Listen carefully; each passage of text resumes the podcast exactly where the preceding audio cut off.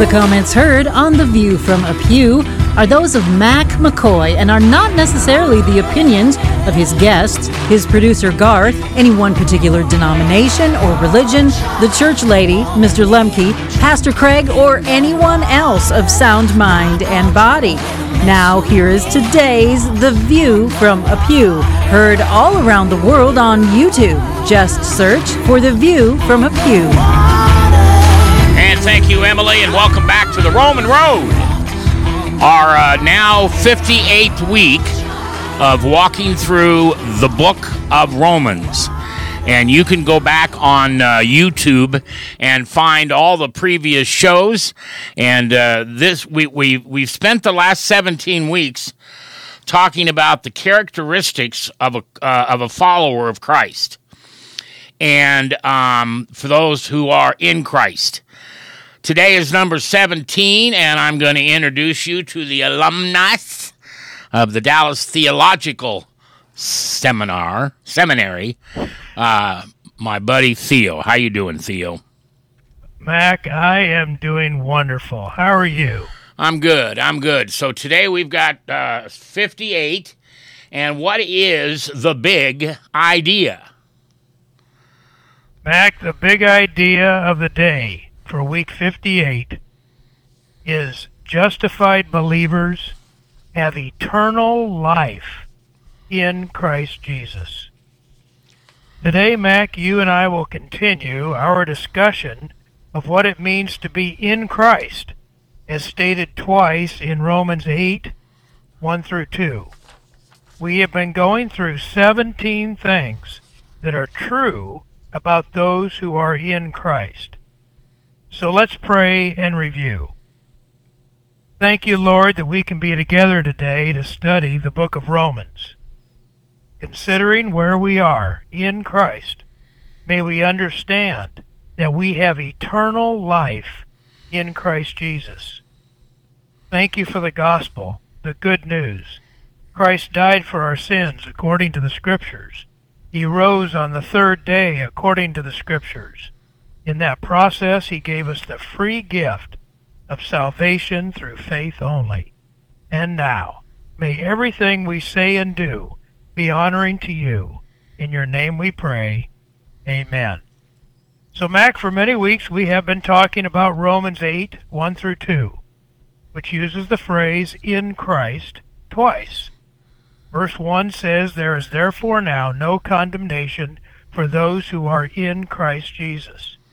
Secondly, in Romans 8 2, it describes the principle or power, the word nomos in Greek, called the Spirit of life in Christ Jesus, which can overcome the principle or power of sin and death, which Paul said had imprisoned him back in Romans 7:23.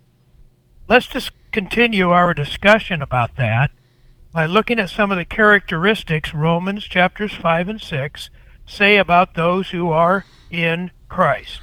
Well, and you know, this is the point in which every show I'm beginning to feel if I'm good enough, and that's probably the wrong two words to use because nobody's good enough. But if I can feel good about, you know, having Christ within me and do I represent him and am I am I true to him? So I'm looking forward to hearing this last characteristic. Hopefully it's something I can live up to. Yes, Mac, we all sometimes feel like we're inadequate to be in Christ. But let's go beyond those feelings to truth. And that's why we're spending this time going through 17 things that are true about those who are in Christ Jesus. So last week, number 16 of 17, we read that if we are freed from the command of sin. That is a truism about us. And this week, we're going to do the last one of 17 of 17 and that is that we have eternal life in Christ Jesus. So let's go and read the scripture itself It says this, and that would be Romans 6:23. It says, "The wages of sin is death, but the free gift of God is eternal life in Christ Jesus." Wow. So Mac, what is eternal life? Well, John 17:3. Okay, go ahead. no, you go ahead. I, Okay, I, I, was- I, yeah, I just was going we're going to get to quote Jesus here. yeah, I, I was just going to read 17:3, and this Oh. is eternal life, that they may know you, the only true God, and Jesus Christ, whom you have sent. So eternal life is not just an endless existence. There is a quality of life component component component. Quality of life is involved as well as the quantity. That's right. That's right. Eternal life is about knowing God, according to what John 17:3 says. When Christ himself, remember in the upper room right before he was about to be betrayed, he had this high priestly prayer. And he said, "And this is eternal life, that they, that would be those of us in Christ, may know you, the only true God, and Jesus Christ, whom you have sent." And so eternal life is about knowing God. It is more than an intellectual understanding. It is intimacy with God. Matthew 7:23 really points out this this knowing intimate matter that, that Jesus is talking about here. And this is in 723 is where the dead are approaching Christ after they've died to enter the kingdom of God. And Christ says, Get away. I never knew you. I never gnoskoed you. In other words, I was not intimate with you. So, this knowing Christ that he talks about in 723 is this intimacy, this knowing God in an intimate way, which is eternal life.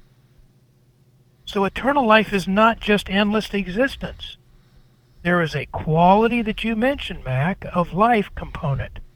Quality of life is involved as well as quantity. So, with that introduction, I've got three things I'd like to say about eternal life. Uh, the first one is that eternal life is an eternal existence in Christ, it's a gift. And so, let me go and quote um, the uh, Apostle John he wrote this 30 years after uh, Paul wrote Romans. And so the, the belief hadn't changed. 30 years later, in 1 John 5, 11 through 12, this would be about 90 AD, John writes, And the witness is this, that God has given us eternal life and this life is in his Son. He who has the Son has the life. He who does not have the Son of God does not have the life. I'm writing these things to you so that you may know that you have eternal life.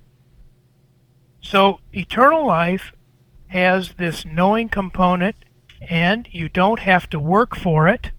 You don't deserve it. It's not based on merit or works. And we can see that very clearly by contrast in this verse for today, where it says, For the wages of sin is death. Then it goes, But the free gift of God is eternal life in Christ Jesus. So by contrast here, we see the wages of sin is death. Wages mean they're deserved.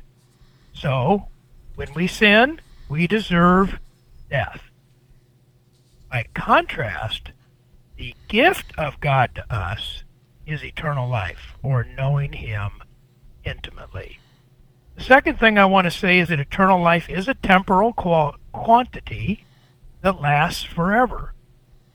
You know, Mac, everyone will exist somewhere forever, according to Matthew 25 46. This idea of annihilationism upon death is inconsistent with the truth of the Bible. For example, the 23rd Psalm that we often hear so often, you know, the sort of the yea, though I walk through the valley of death Psalm. And in there, King David says, I will dwell in the house of the Lord forever. So he's got a foreverness to him. People are not annihilated when they physically die. The question is, in what condition or relationship will everybody spend eternity? Now, let me go to the third thing I'd like to say. Eternal life is an enhanced quality of life starting at the time of justification.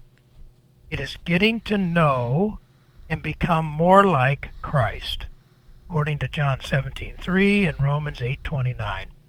And you might recall that back when we were going through the 17 things about those who are in Christ, you remember that we have the peace with God through our Lord Jesus Christ. That's Romans 5:1.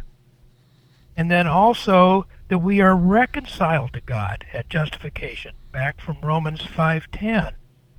That dramatically improves the quality of life.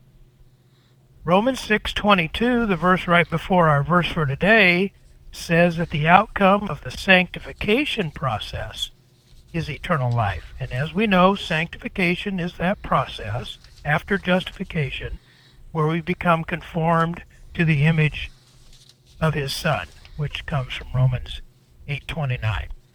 This is a relationship with God that humans earnestly desire, Mac.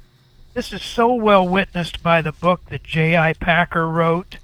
It sold over 1 million copies, and it was called Knowing God. You know, if you wanted to just modify that title, you could almost say that the title of the book could be Eternal Life, because that's what in 17.3 it says that we would know him. Or another possible title for J.I. Packer's book would be Intimacy with God Forever. So when we get the gift of eternal life, Mac, we're getting not only the quantity of it of us having life. Jesus said, I am life. We're going to have life forever. But also we're going to get to know him and that is life. You remember Jesus said, I am the way, the truth, and the life. And those of us in Christ have it eternally.